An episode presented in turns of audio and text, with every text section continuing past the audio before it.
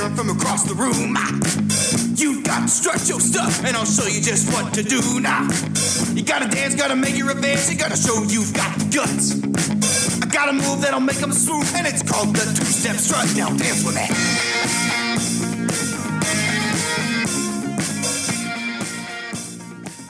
Coming soon to a theater near you, it's The Equelizers, a weekly podcast where two idiots drop a cinema sibling in the lap of a perfectly content solo film. My name is Mike Knoll. I am joined, as always, by the sequel to my prequel, Madison Jones. Madison Jones, are you in good form? Uh, do you work out? Yeah. Where do you work out? Oh, you know, um, in Ravenswood. Oh, in Ravenswood? Yeah. You ever been to Vince's? No. Wait. I'd see you if you were at Vince's. That's where I work out. Uh, I wish I could go to Vince's. Yeah, what do you bench? Um, uh, 150. What do you bench? 150? Two. Oh, cool. What do you leg press? Uh, you you, t- you go first. No, no, you you you go first. Well, How about at the same time? On three. At the same time, on three. One, One, two, two, three. three. You didn't say anything. You didn't say anything. I was waiting for you to say. you. Neither did you. And that and and scene. scene. That is a real scene from Boogie Nights. That is almost word for word It is. a scene from Boogie Nights. Yes. Um, I love the energy of Mark Wahlberg and John C. Reilly, it, like acting at each other because somewhat like you see other scenes with them in it, um, but somewhat Uh-huh. I'm wondering if it's just like, oh yeah, these two actors actually don't have a lot of like on-screen chemistry together, like, um, because I don't know if they've ever been in anything else together, but like, I bet that's about how much a conversation between Mark Wahlberg and John C. Reilly would probably go, right? Yeah, I I honestly think it's just Mark Wahlberg is not a good actor and couldn't keep up in that scene. Mhm. Like it, John C. Reilly, like it's all Paul Thomas Anderson's dialogue in this is fucking weird. Mhm. I mean, there's the whole Don Cheadle trying to sell a guy a stereo, Yes. talking about high fidelity, which is the highest fidelity. Which like that makes sense to me because it's a guy who's not very good at this, trying to bullshit his way through a sale. These two, I just don't think Mark Wahlberg was able to keep up his end of the conversation for that. Okay, like- the Don Cheadle scene with this in the stereo shop is genius because like he does he goes through this all thing this whole like technical it's just like oh yeah you're gonna like um it's the best uh sound quality ever here you need a test drive inserts the most like banjo heavy country music Yeah. thing ever which wouldn't have a lot of like you don't need uh, high fidelity for that like it's Mm-hmm. so funny I what a movie. What a like Yeah. Out of the two people who always make movies about Hollywood, um, Mhm. one being Paul Thomas Anderson, the other one being Quentin Tarantino, I think Paul Thomas Anderson wins in my book uh, because Sure. it's a little like more. I don't know, just the vibe hits a little bit more. It's like I feel that they are in the '70s, right? Like that, like it's yeah. it's not like a it's, it's- not like a parody version of the '70s. It feels like it's in the '70s. and it's not a like love letter to Hollywood in the 70s. Like it's almost it's not a love letter to pornography in the 70s, but it's more like the the heyday of this like pornography was in the 70s arguably like for the, the idea of it being like kind of actually cinema and not just like Mhm. pump and dump pornhub content. Yeah, like and i think that that's what the difference for paul thomas anderson is. He's not writing love letters to hollywood. It's like he's setting these in hollywood and taking a loving look at some like area of hollywood so in this case the porn industry and like trying to maybe write a little bit to them and not just like man hollywood rules right yeah. It's more just like also kinda- like it- there's some dark sides to this movie as well like Yeah, yeah. It's it's kind of more like um it's it's kind of more like um not a love letter, but sort of like holding like a foggy mirror up to Hollywood a little bit of like this is how it kind of was. Like um this is kind of the vibe it was in that time. Um which I don't know how old he is, but like I don't think he was like I I, I don't know. I actually don't really know his background. well he was 26 when this movie was made Oh, so really? he couldn't have been yeah. Oh, Letterboxd. If you didn't know, go to the Letterboxd reviews, and every other one will tell you that he was 26 when he made this movie. Hmm. So, So he like- wouldn't have been around for the 70s. It was like 1997 Really? when this came out. So so he would have been born in like the mid 70s. yeah, yeah. So he would have been like a child. Um, yeah. but yeah, like um, I think Paul Thomas Anderson. I think he does have some like um, like I'm not trying to like herald him or anything like that because like I think he's done some shitty stuff. Like if you have seen some of the scenes in Licorice Pizza, it uh, he does some really not okay stuff. But like between the two, Quentin Tarantino, Paul Thomas Anderson, like as far as like feelings of movies, I think PTA wins out in my in my book. But um, also, I don't think Paul. PTA, not QT. Yeah, and also, I also don't think Paul Thomas Anderson has ever spit on a uh, a reporter for asking him a question. You never know. You never know. Um, so what You've never seen this movie before, right? No, I've not seen Boogie Nights before. And like many people on Letterboxd, I thought this was about disco. Oh, hilarious. Um, did you? Uh, what was the most shocking thing in this movie? Like, like what scene? Like, kind of like just like what kind of thing? Like, was there was there? Because there's there's a um, few moments that I think are like that in this. Like, I mean, shock of actual like being kind of stunned was when Mark Wahlberg actually whipped out that big penis right at the end. yeah, yeah, yeah. Like I didn't think they were gonna do it. Like I didn't think they were gonna. And so when he did, I was like, oh shit, they did it. Um, as far as like the premise, um, I don't know. I acclimated pretty quickly, I think, Okay. to the movie. Um, so it'd have to be something kind of early. I don't know. I guess I wasn't super. Sh- Maybe the fact that they were he and Rollerblade Girl were clearly like seventeen Yeah. in the movie. In real life, I'm sure they were of age, but and also that probably was true for the seventies or whatever. But I was just like that was the bit where I was like, oh, huh, all right. yeah, yeah. Um, probably that. I mean, like I said, uh, there's a lot of shocking stuff, but by the time a lot of the like heavy stuff comes in, it's in the fall portion of the Rise and Fall story. So I'm not as surprised when like Don Cheadle is the sole survivor of a donut shop uh, Robbery. robbery, and then perpetrates a second donut shop robbery off of that crime scene Yeah, yeah. um, like stuff like that didn't really shock me. Just like that was pretty tense. Like that was legitimately maybe one of my the best scenes in the movie for me Mhm. because it was legitimately tense. Like a lot of the other stuff with like Dirk doing drugs and then they're gonna rob Alfred Molina wasn't very tense for me. And I think the reason that wasn't tense for me was because of the fucking firecrackers that they would not stop yes. setting off. Yeah. Was pissing me off so much. I think that's intentional. like, yeah.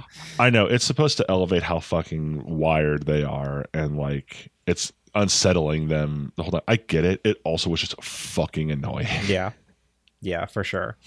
Like What about you? Uh, when the first time you saw this, I think what, it what, is- like really shocked you. I think it is the donut uh scene because it's just like it's so out of like like it's not like it, the, the a lot of the fall portion is like you seeing like these people like out of their element. Like they were safe in like this little in Burt Reynolds house like doing like porn stuff right? Like like Mm. when it's like when the family was together everyone was fine but now that they're apart like this weird shit is happening. Like but like with Don Cheadle's character and his uh and his partner um Mhm. like that scene is just kind of out of nowhere. Like it seems like that that scene could be in anything right? You know? Like Sure. um and be like intense like a lot it didn't like really pertain to a lot of like what don Cheadle's story arc was really besides like besides that like he was just happened to be there. But yeah i think that scene just because one it's an all I, I think it's an all white donut shop right or something or he's wearing mm-hmm. all white right like in that He's wearing white, but I think, but it is like an all white donut shop Yeah. as well. So like the color of the blood in this like sort of like fluorescently white donut shop, like and just Mhm. like oh this just all happened to be a random thing, right? You know, like I think that's the mm. that was the most shocking part of the movie for me. Um, I was definitely like the most tense just because I was like, I know what's going to happen. Mm. Somebody's going to take a wayward shot and it's going to kill his pregnant wife. Oh, or whatever and that's going to be the dark ending to this scene i'm glad it wasn't but that's Yeah. why i was the mo i was like more tense for this scene was i was like i'm that's ex- i'm positive that's what's going to happen is a stray bullet's going to go out the window Yeah, i um I think when I finished the movie, 'cause when I, this, I finished the movie and I texted you, "What the fuck did I just watch?" Yeah.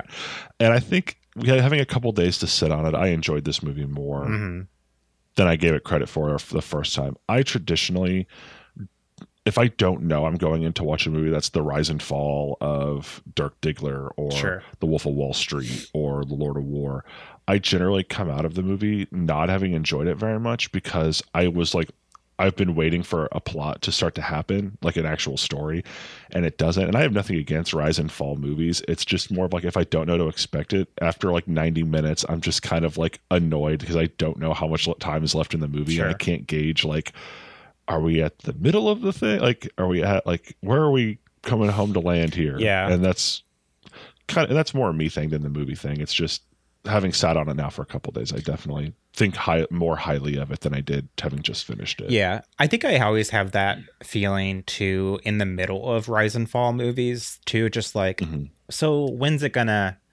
hit, or like when when is the thing gonna hit? Like, I think Lord of War Right. like is a good example of like I thought that was a disappointing version of the Mhm. of the same sort of format, right? Mainly because I don't know, like I it was hard for me to care about him, like you know, or like it was Mhm. focused only on him. Like I think like this isn't only the rise and fall of Dirk Diggler; it's the rise and fall of all of these characters, right? You know, like Mhm. they all have like their roller coaster that they go through, um, and each like even though you don't get like, I think I think Mark Wahlberg's character um has the most like screen time or whatever and most development of his Mhm. story uh, but like He's the main character of the ensemble. yeah but it's still an ensemble. yeah, it's sort of like everyone's rise or rise and fall is like sort of gravitating around his whole thing. Mhm. Um, like I think everyone's stories do feel like started and finished because we we sort of like caught their Mhm. stories in the middle of their stories, right? You know, so we're just seeing the like the middle to the end of theirs, right? Um, if that makes sense. Uh, where Yeah, you s- I where mean- you see Mark Wahlberg's uh, Dirk Diggler's from his humble beginnings to his end, right? What a dumb name. Dirk Diggler. I it's so funny to me that they were like, "Hey, uh, we should change your name. We should give you a different name for porn purposes." And the professional director's like, "Yeah, I got some ideas. What do you think?" And Mark Wahlberg goes on this thing about how he had a dream Uh huh. where he saw the name on a Marquino's Dirk Diggler, and they were like, "Fuck yeah, that rules." Like, what are you talking about? I might- That's stupid. I might pull the clip of it because it is just like sure. I always I also like because he has like a um um his character kind of like does evolve and like he's sort of like this sort of I, I would describe it as like the the uh, uh Star Wars and New Hope Luke Skywalker of porn kind of thing. I'm just like God. he's like he's like the Luke Skywalker of porn in the first half of just like oh geez like I don't this is all weird and new to me like I'm just learning you know like um right. to where he's eventually becomes a very confident like also um overly confident like sort of drug fueled co- a man um like uh he sort of has this whole arc of like I don't know. Like I, the the first half of the movie, he's just so annoying to me. And like when he was giving that speech, he was still like, "Oh yeah, I'm a 17 year old kid, and I'm saying this thing about my name that I really like." Like you know, like he sounds like a dumbass. Uh, Um, before we move on, because I don't really have much else to talk about with the movie, that's not just how weird and and places probably problematic it is. yeah, Um, I did like the way that they showed the Dirk Diggler starting to get too big for his britches, or like Mhm. the business changing him is at the the between the second and fourth annual adult film awards where he gets up to win the first time at the second annual one and gives this long speech about how they can always make movies better and he can't wait to keep rocking and rolling with everybody.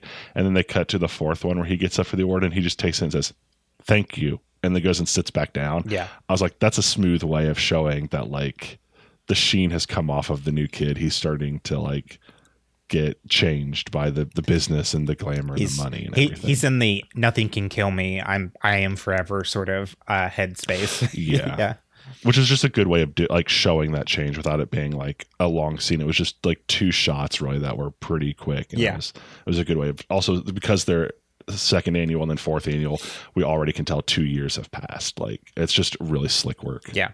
Yeah. I agree. Uh, all right. Well, um, you like this movie, and I also at this at this time I like this movie. Uh, and may surprise you to learn that other people had some opinions here. I pulled from Letterboxd, and I have a few reviews for us here today.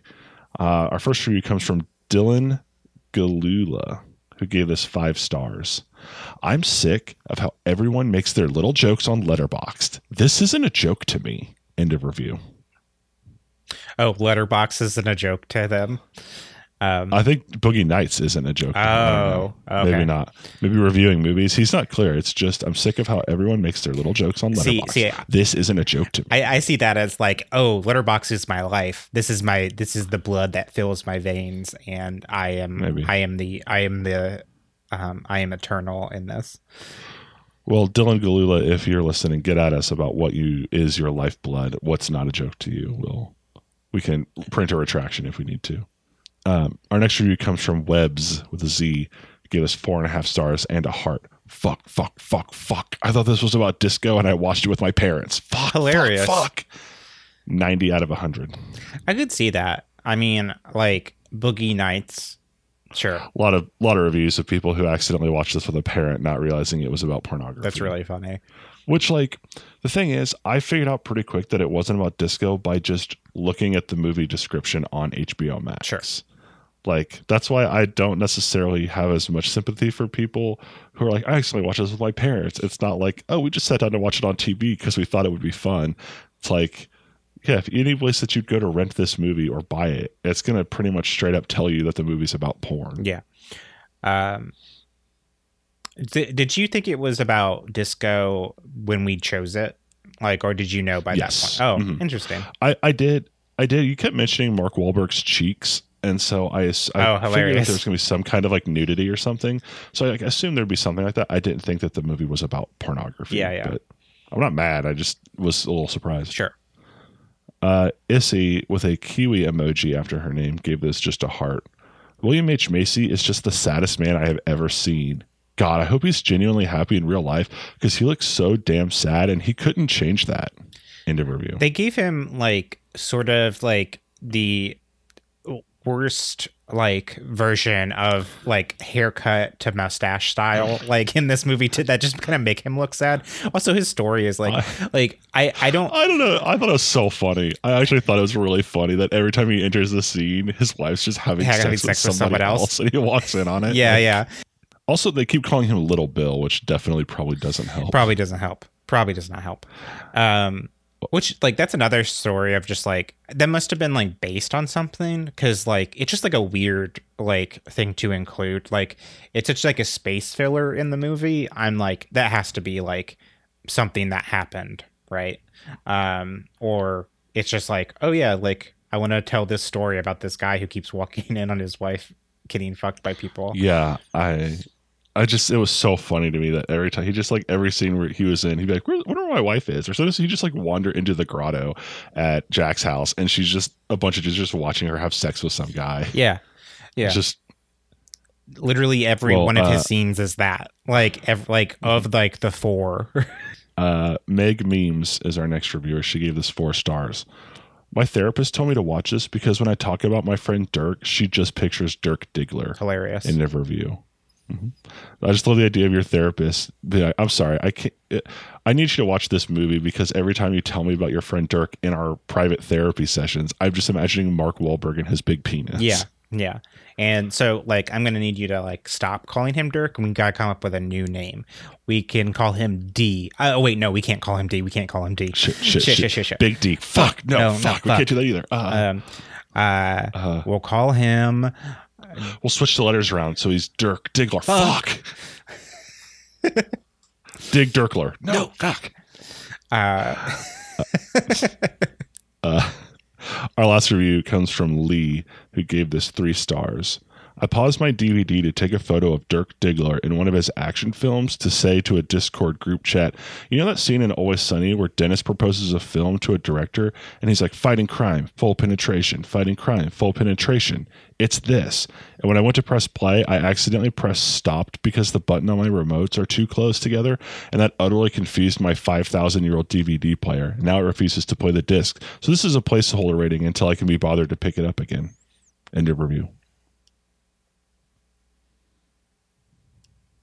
That is what I mean. These types of reviews now that aren't talking about the film are just talking about like the weird situation they had with the media, hmm. like like the technicals of the media or, or the experiences in the theater. I just meet it with silence. Mm-hmm. This is silence right now. This Yeah, this right now is silence. silence is deafening.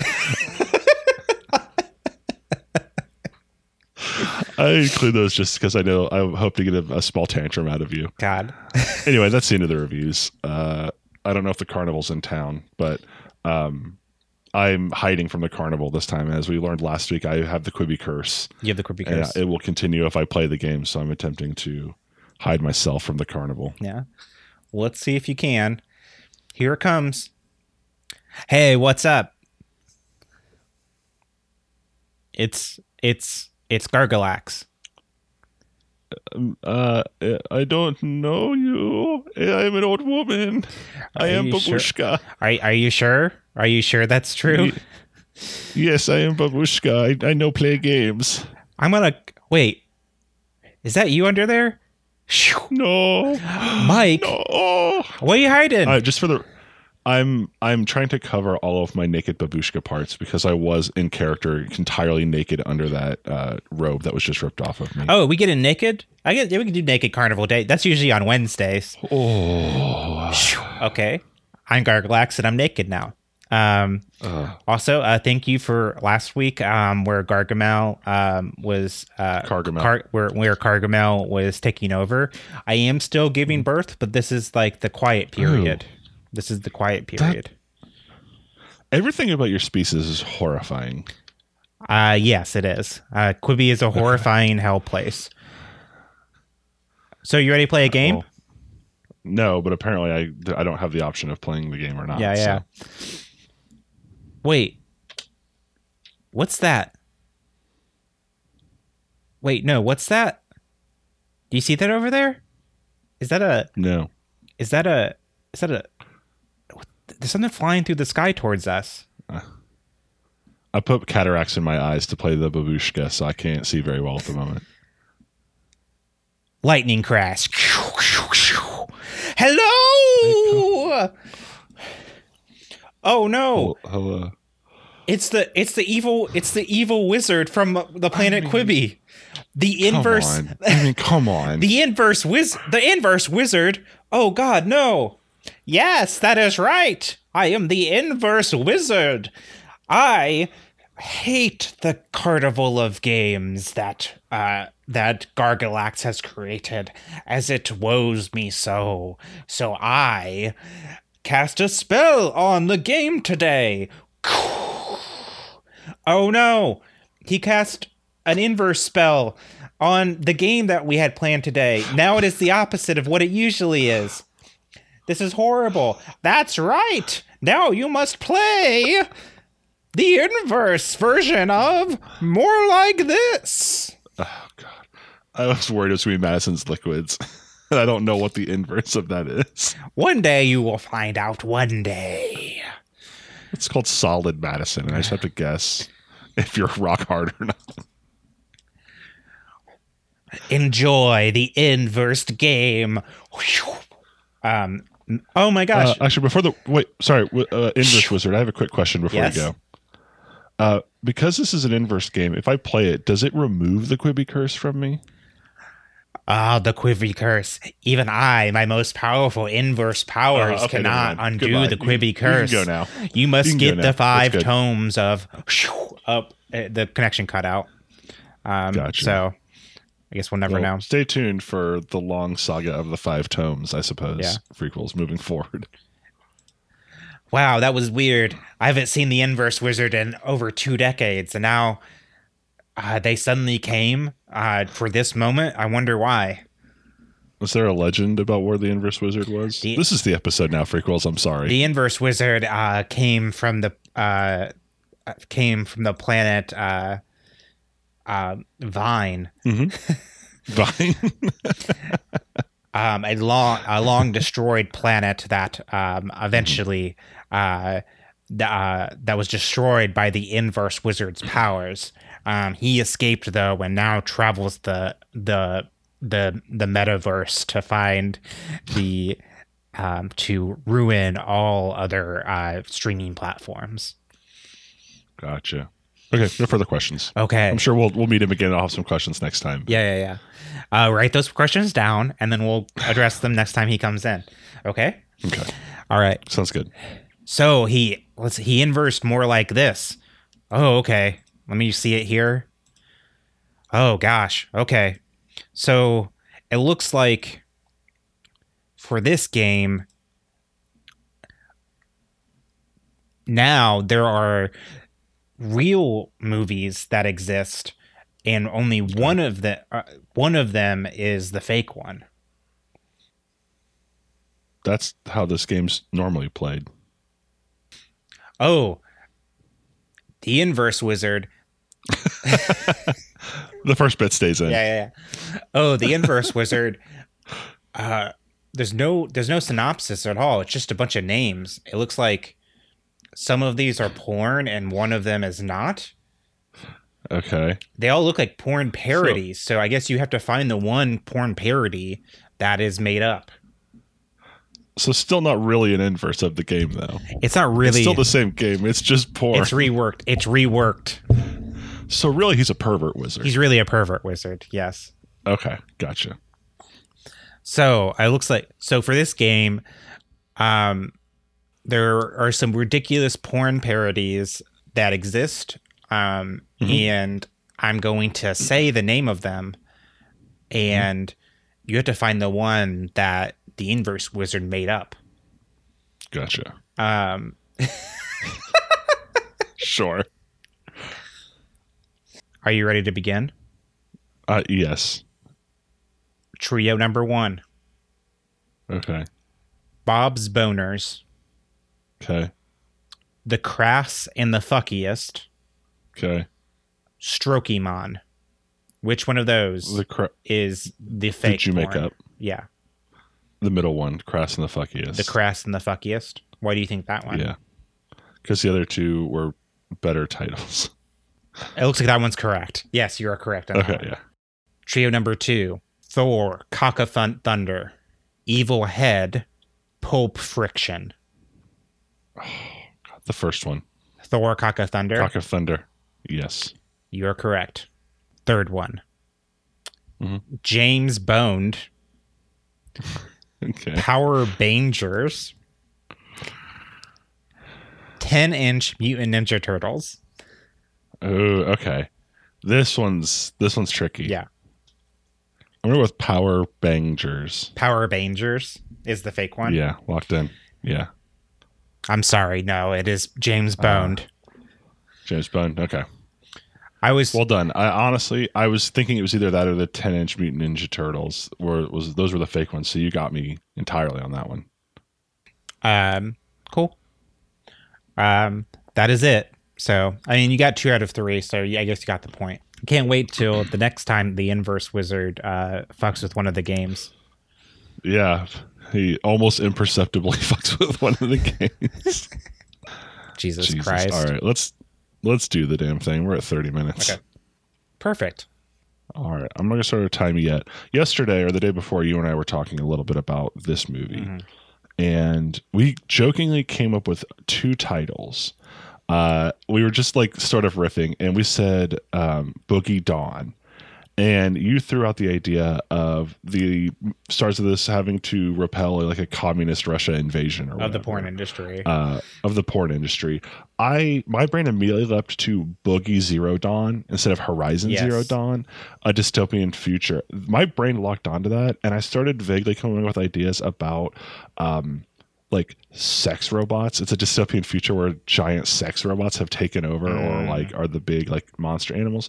Um, they're called sex S E C H S instead of sex mechs. S E. So like Oh, so like mech, got it. but with an S. So it's sex. the sex. Okay.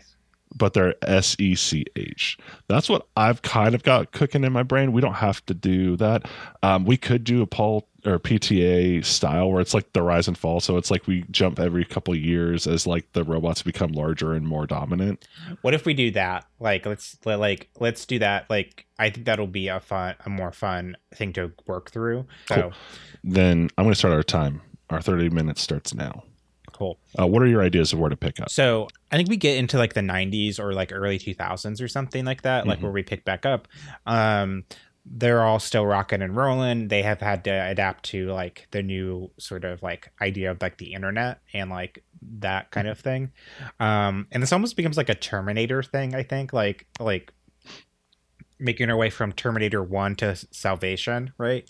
Uh, time Mhm. period there's got to be like some sort of new technology that like is going to revolutionize um the whole porn industry it's just like oh what if like what if like they start getting into like the early stages of VR or something like that? And oh yeah like people can like actually experience the pleasure of the porn um and um or just like it starts with like videos and like shooting it from like a POV perspective right? Instead of like a like a um a single camera perspective. Absolutely. I've um sorry, I've also on a private window Google search the history of sex robots, so Oh, we can great, also great, maybe great. tie that in. Um I think you're gonna say I'm searching uh VR porn if that exists it's like oh yeah that for Um, sure exists yeah. yeah Everything's porn. Uh, according to Wikipedia, the realism of sex dolls greatly increased in the late 1990s. there we go Uh, so that could, starting with in, the increasing life likeness of sex dolls, it could start to get into technology and like actual robots into the 2000s, Yeah. and then from there they start to. yeah And then we have AI, and I mean, Oh my gosh. Okay, so yeah, there we go. So like let's say like they started like doing like the sort of like lifelike sex doll thing and like they start Mhm. doing like um maybe uh it's sort of like a licensing thing at first and like just like oh yeah this is the Dirk Diggler Ooh. sex doll right and this is like the uh Yeah. um all the other people didn't have like great names like Amber the The Amber sex doll Amber Waves. yeah Yeah. Roller Skate Girl. Roll, the roller skate girl sex doll. Reed Rothschild, Buck Swope. Um, so yeah, so we start with that, just like, oh yeah, this is just like a licensing deal thing. I don't think like um, and like they were start- starting to do commercials with them or something, or like some sort of like, like. It fucks like real life, or something like that. That's the that's the tag that's the tagline. Yeah. It fucks like real life. On all those, all those commercials that they're airing on television. Yeah, exactly. Um, um, it's just like where do we play these? Just like in sex shops, I guess. Uh, I also like the idea of the alternate future, like or the alternate timeline of like um. Quentin Tarantino does that. It's just like, oh, Quentin Tarantino thinks is in his own universe, right? Like, Mhm. um, um, so like So this is strictly the Diggler verse. the Dickler verse, yeah. Um, Okay. um, I like the idea that we start the movie though, where they like the the set lifelike sex dolls thing is totally like, hey gang, um, last movie bombed a little bit. We need to supplement some income. Just need you to sign these releases for lifelike sex dolls. yeah, no, and like that's not even a concern. We go on with like a regular like they're gonna make the next movie like we don't even address that until it's like we start to get into the '90s and they're like more text being put in them and it's like hold on a minute, how much money is being made off of these? Are we seeing any of that? And then it starts to become like a global like an issue like with like a, a um, apocalypse dystopian thing. Like, but we start the movie where it's just like it's a throwaway. Like, hey, just need to supplement some income. No big deal. Just sign the Yeah, I think it's just these, like, like, oh, they're gonna put my like face on some blow up dolls, sure, like whatever, some extra Yeah. income, and then like it goes to like the '90s, and then like they they all get asked to um go to like a like a screening of something, just like what is this about? It's like I don't Mhm. know, like we like like Burt Reynolds' character's like it's some sort of like licensing thing, I don't really know, and they show them a video of their sex, doll, sex dolls having sex with each other, but it looks like exactly like them, right? And it's think- and it's like, wait, that we didn't do this. We didn't do these scenes, right? I don't remember this at all. And then like they realize, oh, it is the um the sex doll thing that they like did. They wrote, they gave the licensing to back in like the eighties. Uh, should we have something also where they like maybe back in the original when they also just do like some light voiceover, like like for like a, there's like a speaker in the dolls or whatever. It's just like, "Hi, I'm Dirk Diggler. Yeah, yeah. I've got a big penis" or whatever. Like, Oh wow. but like, Oh wow. so it has their voices. oh wow. Yeah, yeah. Stop jerking off, Madison. Oh wow. Um, no, I think that. So, what is then? I guess if we're going forward, I guess we need a premise beyond just they keep moving through time until the robots take over. Like, what are they kind of doing in the rise and fall? Yeah. This continued rise and fall.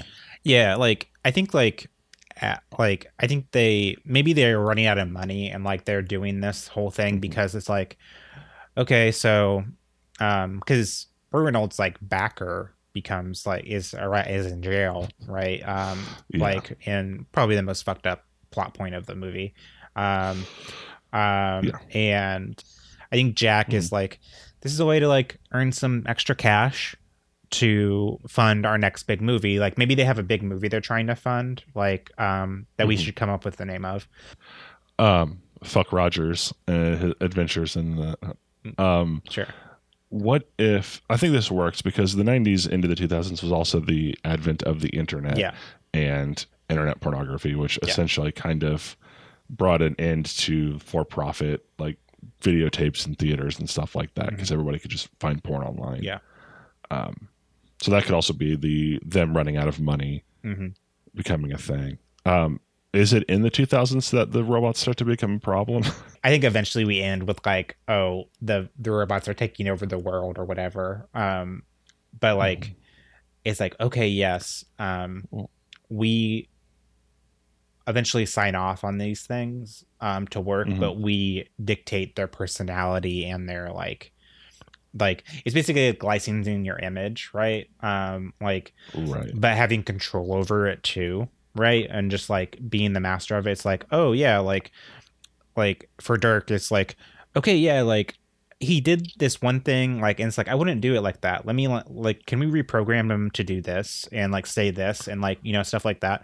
And so eventually like the technology like increases over time eventually it becomes an ai thing where Mhm. it learns and but it also like becomes its own self right um it's sort of it's sort of like planet What- of the apes another like Um, like or what if um, rise of the planet of the apes rather. What if um, we retool a little bit then Yeah. and we start out in like 2030 or something like that where the robots are already have ravaged. We can jump back and Yeah. forth basically. So because I, I feel like the meat of the the movie or the premise is this has already happened and it's the desolate wasteland left behind by left behind by the sex so i wonder if um doing like roller skate girls like our lead character she's like older now and like grizzled and and like I don't know. She finds an orphan in the street or something. and Is trying to help that kid get to some kind of safety, and it's like, how did this happen, Yeah. or whatever. And throughout the movie, then we can cut back and forth. Because I think your idea is very good. I think Jack starts to see potential in the in the the sex robots of like, guys, we can license this in a way where whatever money that they would make for the movies comes to us. Yeah. Like, so he keeps working on making them better and improving them because his whole thing is like making movies that have sex in them, sure. But he wants to make like cinema. Yeah. And he's like, this is the cutting edge. It's like CGI nowadays. Like, this is the new thing. And so everybody kind of gets on board. And that's when the bots, as they start to get smarter and get some AI, are like, hey, we're pretty much slaves, right? We're like, Yeah. Like we're not making any money and you're just using us to make money and, not, and that's when they end up starting to overthrow civilization it's like um bicentennial man meets terminator meets like um sort of like like because i i think about um the guy who did um the stop motion stuff for Mhm. um star wars and for a, a plethora of like other like movies at the Mhm. same time period um as soon as jurassic park came out um, and Mhm. robots were a thing, and you could see it's just he's like, oh, my career's over, basically. You know, it's sort of like that idea. So it's just like Jack being like, oh, like what if we could create robots that one never age, um, they don't get addicted to drugs or anything, like they always perform. You know, like that kind of idea. Like, I think Jack becomes Sure. like sort of like not a megalo like like fanatic or anything like but like more of like a like this is the potential this is like this this solves a lot of Oh, our yeah. problems and like oh yeah like we i'm not trying to like get you out of a job it's more just like i want you to have money and like you control this char- like but i want you to control this character's personality like so Mhm. it's just that the age and like um the control over it like you, you know like you could this is how you stay young forever this is your legacy uh, is this robot being your stand-in actor So let's do this then. I think in the dark future, um, Julianne Moore, Amber Waves, Mhm. is our main character. And she's the one, because in the first movie, she's like starting to get into directing and stuff. Yeah. She's the one who in the past is like, you know what, man, I think I'm good. Like, I get what you're saying. It, it sounds good, but honestly, I had a good run and I think I'm ready to maybe just pack it in and I don't need, you know, my likeness and character to live on in perpetuity. So there's no Amber Waves mech. So she can be our main one and then the some of the adventure of the dark future is her and maybe one of the other like another survivor or something having to bring down the now like over overbuilt like different mechs so like what is the roller uh roller girl sex look like now because like in horizon zero dawn they look like there's different animals Yeah. they're different sizes so like as the robots took over they also started improving themselves and so now like the the what does the dirk diggler one look like is it like just like nine feet tall fucking jacked as shit Yeah. like the the penis is a laser whatever. Yeah. i'm saying i think that's where our, our fun is now is what do those look like and how does she and this other server defeat them and what's like their main goal while we're jumping back to the past to kind of show how this came to be. Okay so the buck character who definitely signs off on this um yes. One oh yeah.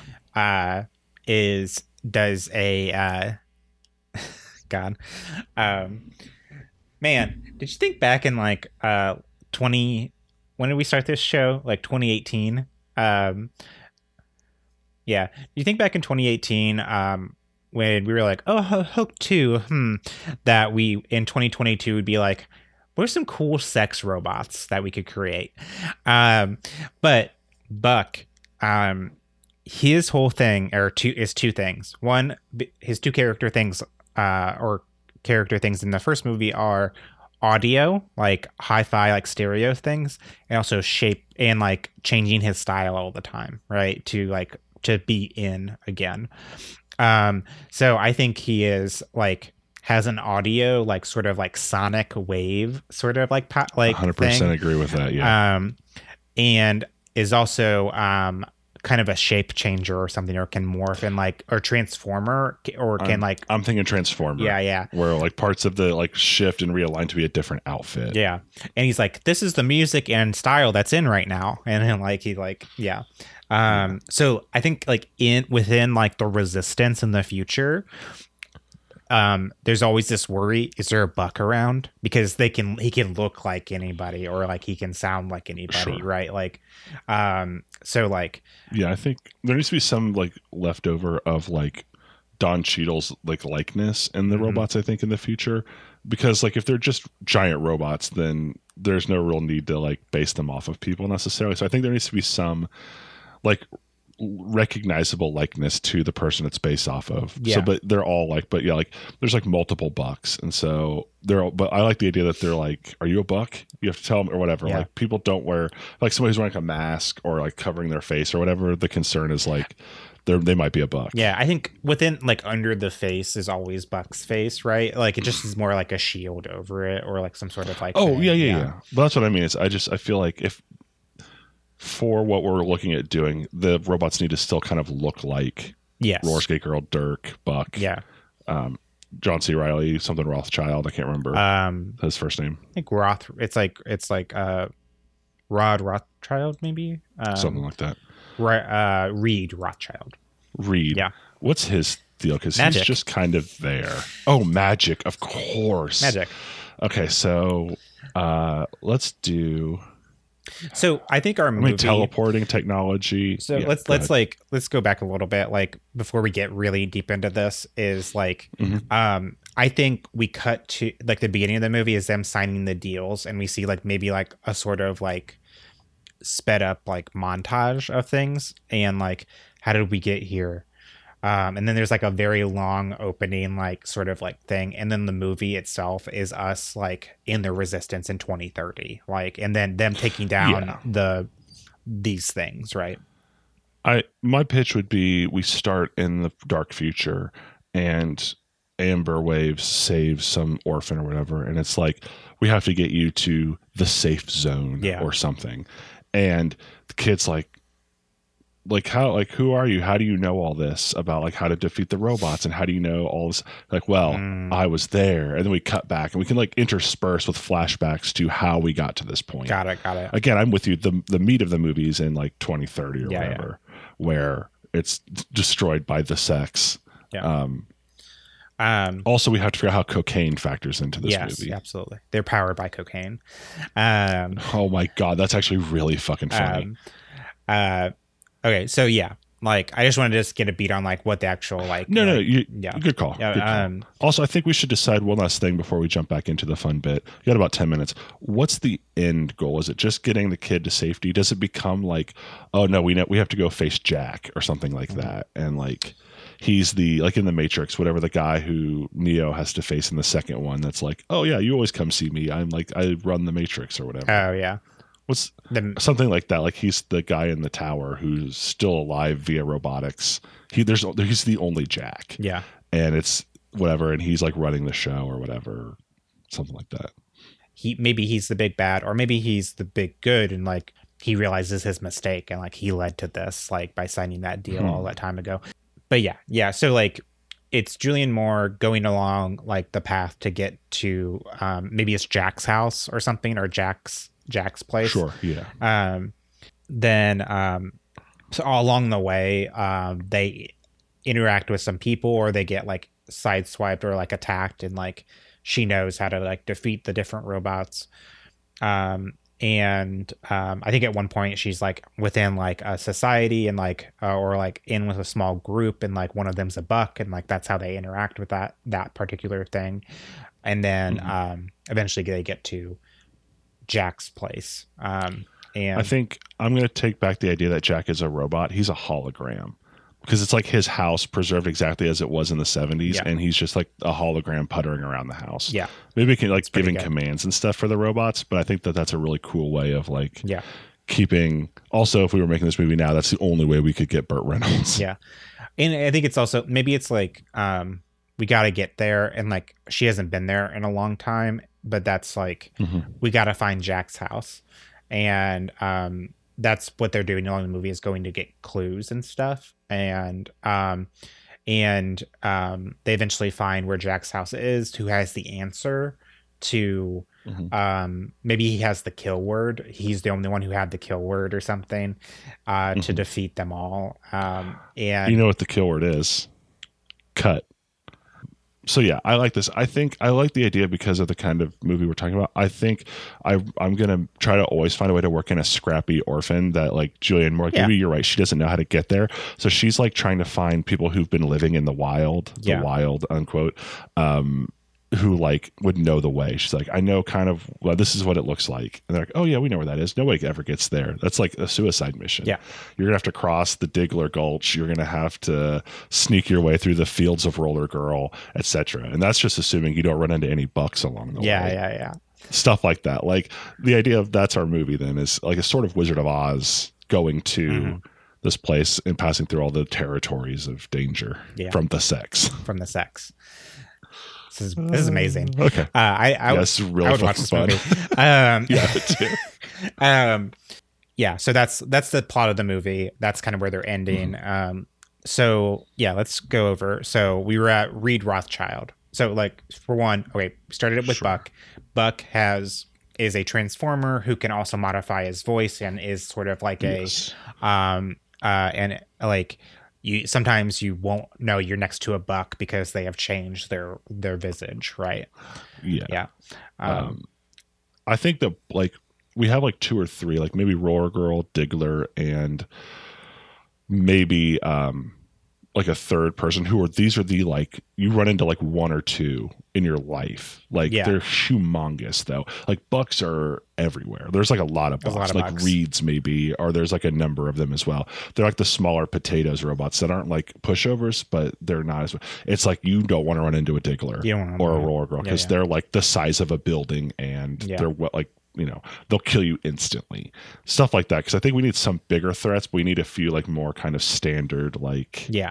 because in horizon zero dawn you'll run into herds of small like deer like robots that Sure. aren't pushovers but they're not as hard as like the giant building sized fucking dinosaur Yeah, yeah, yeah.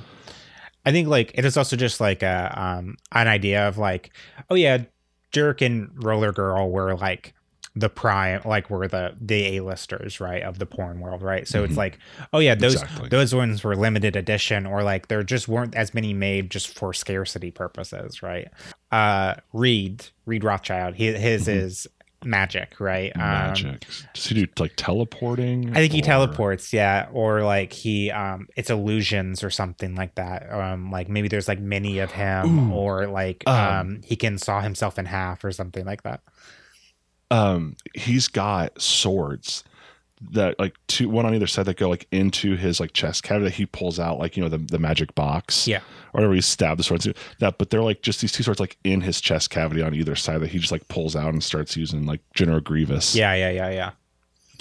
And he and and teleporting and he- like yeah and teleports also and teleports and like replicates himself like there's like mirror images of him like uh, around it's like oh we have to find the right one you know it's the right one because of this Ooh. like we got to find that one What of about- this. Like she figures it out. What about um maybe instead of teleporting um or and maybe like these are his only two powers. We do the swords but he also because how magicians will throw smoke down yeah. for animates he like emits smoke so you can't actually see where reeds are. Mm. like they're like it's in a you're in this like cloud of smoke and you can't see where he is and he's in the cloud with you somewhere with swords. Okay. Yeah. So it's trying to figure out like how do you defeat a reed that you can't see Yeah. um and maybe like his whole thing is like um how how do you defeat him is you we should talk about how you defeat and like how you notice it is a buck too Yeah. like um but how you defeat a reed is or d- notice that it's him is because uh you just hear a, a, a brief whisper how much do you bench how much do you bench um or m- i mean there, there's a grodier answer to how you beat them and it's because they're sex robots you just fake an orgasm Sure.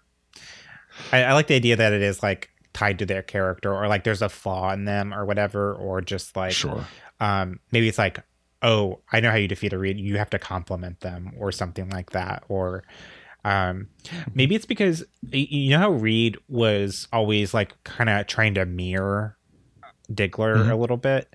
Like, what if that's the thing? It's like, oh, how you defeat them is you have to do the exact same move as they are like right and then um because they're they're they're reacting to your moves so like Mhm. you are if you are if you're doing the same thing they are you try to like um Sure. do it like that's how you get the upper hand and like so it's like oh you moved towards them with a mirror and then as you, when you get close that's when you like go, go for the jugular or go for like the power cell right? Um um that's good. with with but we do need some action like Yeah. cutting like in joseph because we got to get julianne moore who's conservatively in her 60s in sure yeah. just some really intense sword fighting scenes oh yeah yeah yeah. John c. Reilly robots. Yeah yeah yeah. Um um with bucks like uh we need to figure out how do you defeat bucks or like how do you um what's the thing you have to notice? high fidelity. You you call him a pornographer because that's the whole thing in the scene where he is trying to get a loan. The bank won't give him a loan because he's in pornography and they keep saying he's a pornographer. He keeps going stop saying that. I'm an actor. I'm an actor.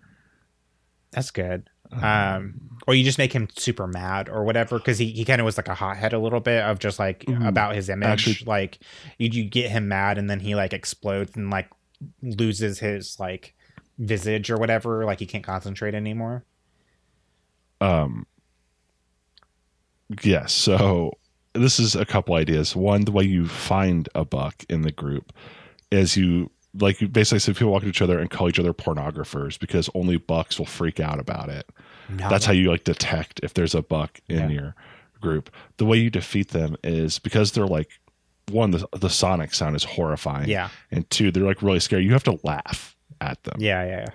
Like laughing at them is what like fries their chip or whatever because they're like, no, the look is this look is cool, but the fact that they're terrifying, usually people don't. Well, it's- like it's like you have to have real like stamina. Or it's also dangerous because to- you got to piss them off enough that they explode because if you piss them off and like they, they get like super powerful and they're gonna like hurt you but you got to piss them off enough that it fries their chip. It's sort of like overfilling the balloon right? Until it like Yeah, bursts exactly. right? Um that's fun. Uh yeah so there's like a scene with them um where they're in like they meet a small group or something like along the way and Mhm. like um only one of them is a buck and they realize it um at that point. Um like maybe they tell a story of like yeah we were with this uh it's like how'd you all meet and um they tell their stories and like oh yeah we thought jeremy was gonna die um but he went down a hill after fe- fighting a we ran into a buck and like uh we were uh he fell down a hill but he somehow killed the buck. And then like julianne moore's character is like are you sure he killed the buck? Are you sure he's not the buck? You know like you know I- like you know I like the like stuff like that. Go ahead. I like the idea that she plays it a little cooler and she's like, Wow, I can't believe he killed a pornographer that easy. And then he's like, Not a pornographer. What was that? I, I didn't say anything. You just- are you a pornographer? I'm not a pornographer. Like he's Yeah, like yeah, trying yeah, not to like like I think that's a really fun idea. I like that. It gives her a little bit more of like a street smart she vibe here. she like, spills some like gruel or like or like or makes him like drop his thing and starts laughing at him and he's like no Uh-huh. ah! like something like that like Yeah. um but that's cool. Yeah. Um okay so i think i think like i like the roller girl thing of like them in like a Mhm. vast desert like sort of like stretch and then they just see some like dust like speeding up Mhm. like throughout like the um or maybe there's many roller girls like or like a s- uh, like a like a like a pack of roller girls right um that sure. like I'm thinking Roller Girl needs to be one of the bigger the bigger ones like like Buck and Reed are fine. Yeah. But I think Diggler and Roller Girl need to be some of our like big fucking deal Yeah, yeah. monsters. well i was thinking Uh, they don't have to be huge, but yeah, so there can be a few of her or something like that. Like maybe they travel in packs. yeah yeah know. that's what i was thinking like maybe it's like i think i think i think definitely um um reed or sorry i, I think definitely diggler is just like one and he's huge um but oh, like yeah, hundred percent. maybe like the roller girl ones are like medium size maybe like uh, like um definitely big like they're probably like eight foot tall right um and they Mhm. they are like there's like a trio or a pack or like five of them and they're all on roller Mhm. skates like rocket powered roller skates and they're super Sure. fast and they have like little daggers or something or little something like um Mm. um is there s- um why do you think they're getting attacked or like anything is it just because they're survivors Oh, I mean, these are just like wild animals at this point. Got it, Like, okay. I think that the the sex aren't like like bucks and reeds are. I think somewhat sentient, or bucks are kind of sentient. yeah I think when you get to like Diggler and Roller Girl, they're just like beasts Got at it. this point. got it Um, I don't think they have a, an agenda. okay It's more of just they overthrew the world and then kind of went mad got a it little bit. okay Um, I'm fine with that. I think Roller Girl, like, I could see if she's bigger, it's like tanks treads instead of roller skates for Mm. feet, which could be fun. If she's doing like stomping, especially. Yeah.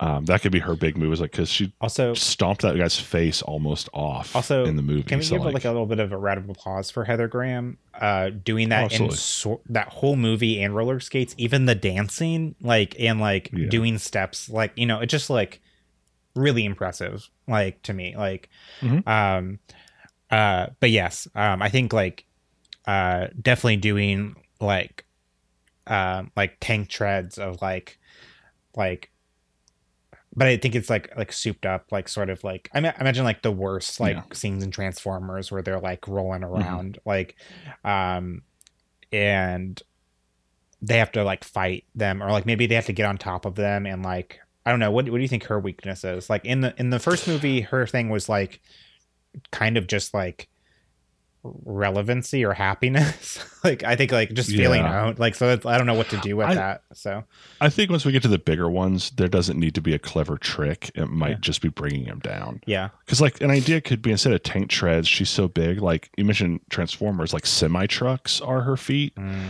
And so they have to like get in the cars and like they can drive the car and like drive in opposite directions to make her legs like break off. She never whatever. takes her skates off. What if you make the Mhm. skates te- come off or whatever? You make her feet come off. Oh off. yeah, you have to remove. You have to topple her off of whatever her skates are, and Yeah. then she can't like move. and then she can't move and she just shuts down because it's sort of like her thing right um Mm-hmm. yeah i like that um uh so you you take her you take her skates off and then that's how you defeat Mhm. roller girl um so i think i think they are a little bigger and like you have to like get into the semis or something or like um or like find the or even if they're like find the release sorry. or something that's in like is like locked up like tight and like you have to pick the lock and that's where like the orphan person comes in because they're small enough to like get inside and like un- undo the hatch or whatever um, yeah, that's good. yeah and then like you undo one of them and it topples over then like you get into the other one and you climb into the other one when she's on her, on the ground and undo the other one and then like they don't know like so um but That's really good. yeah I like that a lot. Yeah. Um, I guess all we're left with is the Diggler. the dickler I have a really bad idea go ahead for Diggler, and it's that his robot. It's a giant. No, it's a giant slug robot, but in reality, that's just the penis, and like a normal robot sized Mark Wahlberg is just like attached to the back of it, but it's like a slug the size of like a building. And then there's just attached at the back, right at the crotch, is a normal ro- like human sized Mark Wahlberg robot. So I'm having a hard time picturing this. Is it a? Mhm. It's a slug. You only see the slug. Is it like underground? Imagine, imagine Mark Wahlberg's fake penis from the end of the movie, about ten thousand times bigger. Yeah. But the body attached to it is still the same Mark Wahlberg size. So it looks, for all intents and purposes, like a giant penis slug robot. In reality, he's the whatever's attached still to the back. Maybe they have to sever him from the like they're I like understand. trying to beat the slug. It's not working, and they have to get around behind to where he's attached and detach him from the penis. and it's it's di- the diggler because it digs. It's like a sandworm that like jumps in and out, Oh, like, like Tremors, like a Tremors sort of thing. Yeah. Oh, and in the back of each one is a um is like sort of like wired in is a like a human sort of like figure that is like an android controlling it. right. I mean, it's the Diggler body, like Yeah. the Dirk, Dirk Diggler sex robot body. Yeah. It's just that they've modified the penis to be like colossal in scale. Yeah. Yeah.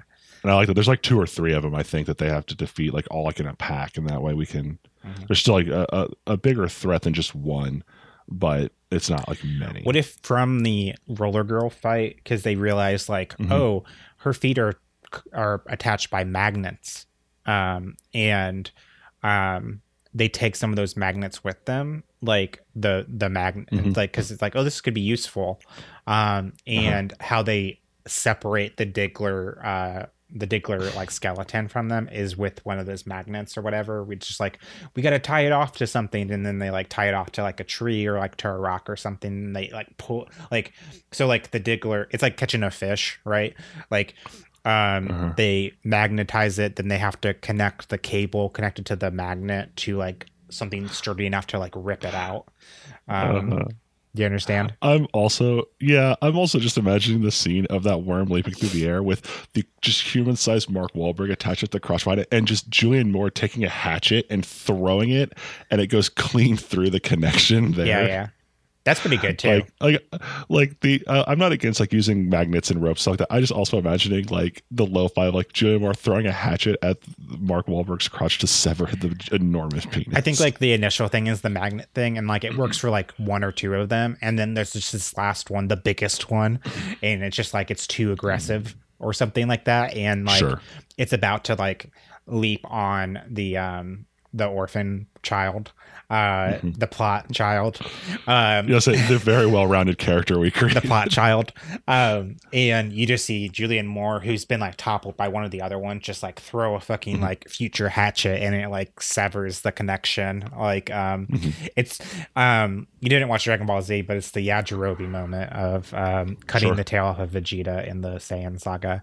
Um, uh, just out of nowhere. Or like, I don't know if we want to bring any other characters in, um, that travel with them, but like, Uh-huh. because we, di- we haven't talked about like the other characters like are they still alive are they also part of the resistance are they are they like with them or do they come and come in like contact with them um maybe they find the uh the uh the uh the the roaming uh the roaming uh hermit uh scotty j played by philip seymour hoffman.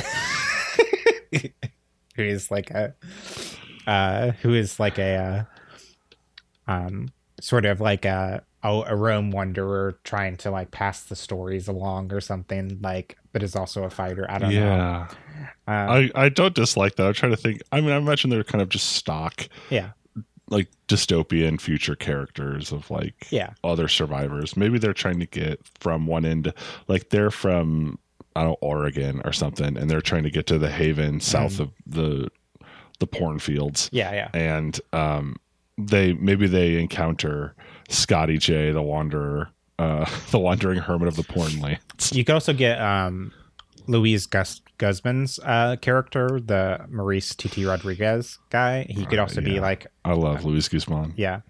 Um and uh he could he could be there too or like i don't know like um maybe one of them. I don't know like maybe they're a duo because they're like those like they're the third rung people or whatever um what if Luis built his own robots or something because he was always trying to break into the industry or whatever like and um I love it. I love that he got his own robots made. They're fucking terrible. yeah They're not a threat at all. They're like the C3POs Yeah, yeah, of yeah, this yeah. universe. Like, Yeah. Um, so you you you meet some of them along the way and they're actually like really friendly and like actually helpful. It's just like, oh yeah, like they never got the the fucking like the um, the super chips put in or whatever. there's a scene where they're walking and the other group's like, "Hey, there's a guy out there," and they start to call to him, and Julianne Moore like holds out a hand to stop them. He goes, "Shh." It's a what's his name? Luis. Well, in the in the show, the Um, name it's the movie? Rodriguez. Um, it's uh, Rodriguez. T, uh, T, uh, TT Rodriguez. Shh, shh, it's a TT. And there's a, they're like, so, and she's she's like, it's another one of the robots. Well, why, why are we waiting? And then you see a bunch of reeds leap out and just like demolish Oh my demolish. the god! TT. She's like, yeah, yeah. that's why. That's why. Like they can use them as like like deer or like that's gonna wander into the trap for them. yeah, yeah, yeah, yeah. I like that. All right, we're at an hour and ten minutes. We should probably figure out what happens with Jack. Yeah, so I think like eventually they have to um they get to this sphere. I think like from where they were going, like I don't know, like I like the idea that they're going like they're trying to get to this place, but they don't know where it is, and like throughout the um throughout the movie they're getting like little clues or like little directions or something from somewhere, or like not even Sure. not even if they have to find Scotty to get a map, and then he gives them a map. Yeah, yeah. like for the last leg of the journey or something. Yeah, yeah, yeah, yeah. Um, and uh, they're like, uh, maybe Scotty is like the guard or whatever, um, of the the dome, and um, she's like, "Why do you want in here? Uh, you, you're you're one of the people who caused this world or whatever or something." Um, she's like, "I never signed the deal or whatever, or like it wasn't me." Like, um, she's like, "We're just trying to end this." It's just like, "Are you ready to end this?" and then and then they fuck. and they fuck. Um, or maybe because like maybe all the other people have died or whatever. Um, Mhm. and they were killed by like their counterparts or whatever. Oh, yeah, Um, hundred percent. and maybe uh Scotty is just like if you kill them they're all gone forever like at least some of them are like still out there like like sort of like at least they I kind of like a at least they kind of exist in some form i mean humanity did this to itself like it, wa- didn't it wasn't because we signed those deals it's just because like we we never thought we we never had the thought of like should we be doing this right? Like um humanity just wanted them and wanted them and wanted them and churned them out like and humanity destroyed our friends not the robots. Sort of Not thing. porn. not porn. Yeah. Um God. yeah. Um so she has to convince him and just like look at the world like um sort of thing. Um i don't know. Do you have anything to add to that No, I think it's good. I I just was going to have him be a wandering hermit that they get a map from, but I think Sure. that's a far more uh, nuanced take for Yeah. the character of Scotty. Yeah. And we could say like um not that it's like a hunting like hunting for these things, but like maybe they have to get a chip from each one of these different types of robots to put in Sure. to put into the door, right? And to and Uh-huh. it will unlock it or something like that. And then they have Yeah. the scene. Sure. Then they have the scene with uh uh um hologram Jack and uh Mhm. I think like we got to think like what the um what the conversation is. Do you have to convince hologram Jack to like give them the secret word? Um and um I think let's play it a little bit like um I mean yes, but let's play it like Black Widow and Loki and Avengers where she's just feeling out a conversation with him to try to get him to slip up and tell her something. Like she knows that he's not going to tell her the word. Um but this way she's like trying to basically it's like a mental chess game with this thing of like figuring out to get him to say something that clues her to what the word is without him telling her the actual word. So like he starts going on and on about how it's cinema and the world is his set yeah. and the shoot's not over or something. She's like, oh, that's the thing. End the sh- we have to end the shoot, and so she like cuts or something like that. Like Yeah. that could be an idea as well.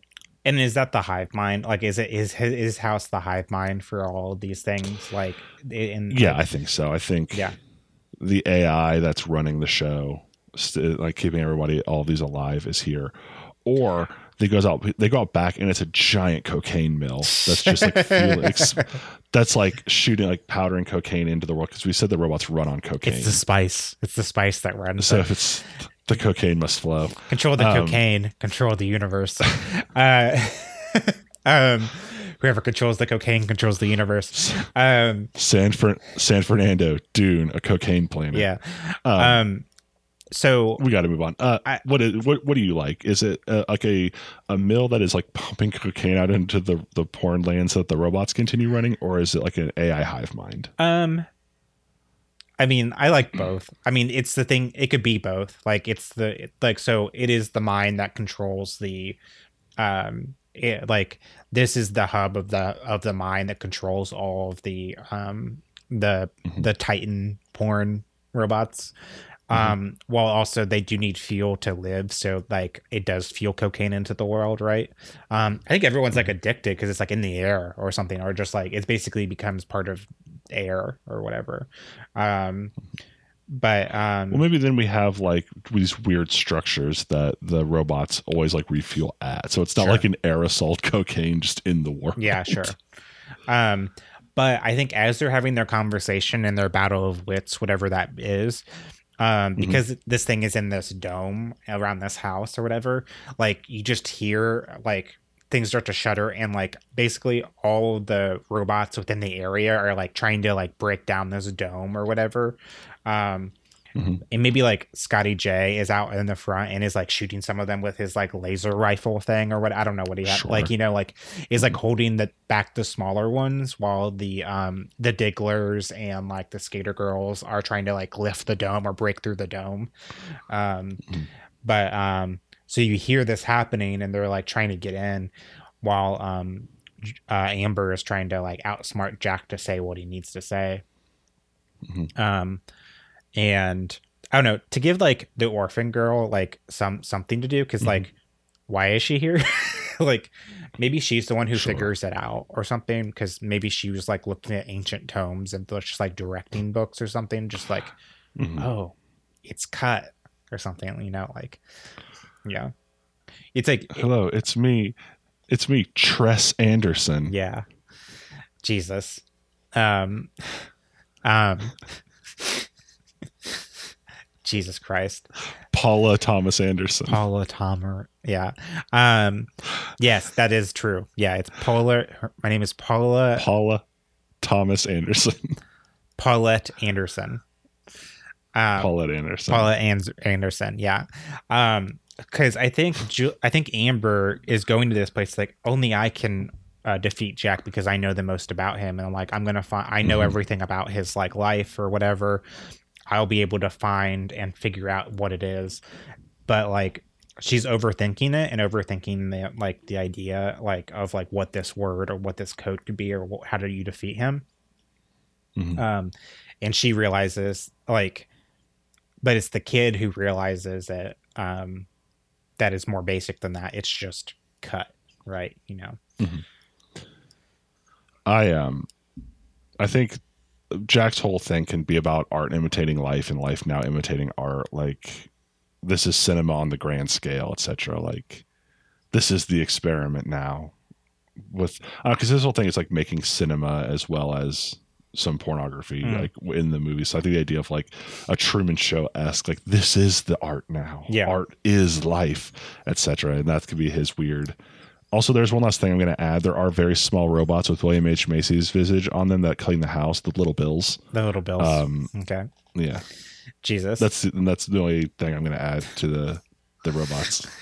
okay uh, Uh, but yeah, i think we did it I think they do it. I think we did it. I- I don't think they do it. Maybe they do do it in the end i don't know uh, Yeah, that was the other thing I was going to say. How much sex is in this movie? I don't know. I think sometimes you see like roaming, like I don't know, maybe the Dicklers like have sex with like the fucking roller girls, like in the desert or something. I don't know. Um, if you really want to do that, I don't know. Like, no, I mean any of the other human characters. yeah, yeah.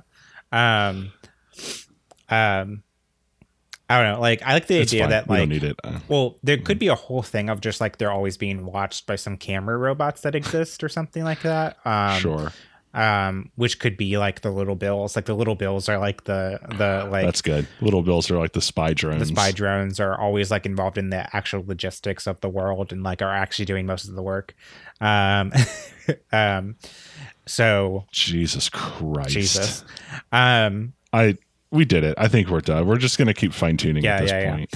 so and it's also at an hour 20 so um um yeah There it is. Horizon. Nope. Hor- Horizon. Boogie. Zero Dawn. boogie zero dawn Well, if we did it, that's credits on another episode of The Equelizers. Madison Jones. Tell the people where they can find you can us. find us on podbean stitcher itunes spotify and google play and everywhere podcasts are found by searching the equelizers including the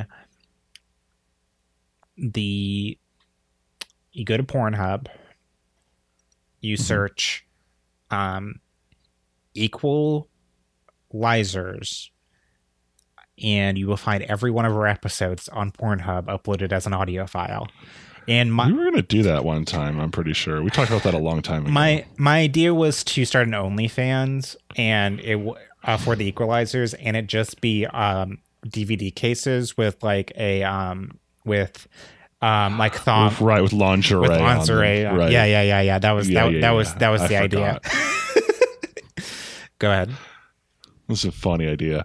Um, you can also get in contact with us on Facebook and Twitter at the Equelizers. Our Gmail is equelizers at gmail.com. We have an Instagram. It is the underscore equelizers. And as always, we spell it E Q U E L I Z E R S, like in sequel.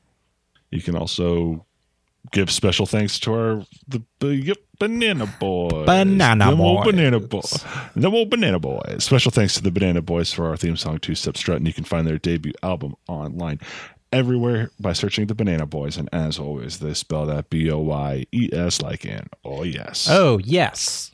Madison, what do you think about next time? The Shadow. The shadow sounds great. The shadow sounds great. All right. Next time, Madison Jones and I know what evil lurks in the hearts of man. The Shadow. So, for the Equelizers, I'm Madison Jones. I'm Mike Knoll. To be continued. leg, and then you kick it up to your chest. And then you pump your open palms, and then you really start breaking a sweat. That's all there is, that's really it. You barely even gotta move your butt. Come Come on, man, now follow my lead, and we'll do the two step strut. Come on, dance with me. Huh.